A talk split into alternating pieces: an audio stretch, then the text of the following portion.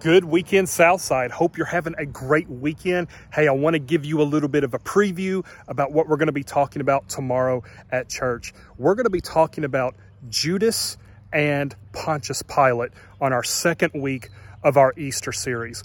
We're going to be talking about how Judas and Pontius Pilate betrayed Jesus and how we can learn from their lives how not to do that with other people, how not to do it with our coworkers, or our fellow students or those in our families, and just how we can apply that to being better believers. Hey, we're looking forward to seeing you, looking forward to seeing your family tomorrow at Southside. If you don't have a church home, let me encourage you to come to Southside at 10:30 a.m. for worship, 9:15 for small groups. We're at 900 South Cannon Boulevard here in Shelbyville, Tennessee. We're looking forward to seeing you, looking forward to seeing your family. We'll see you tomorrow.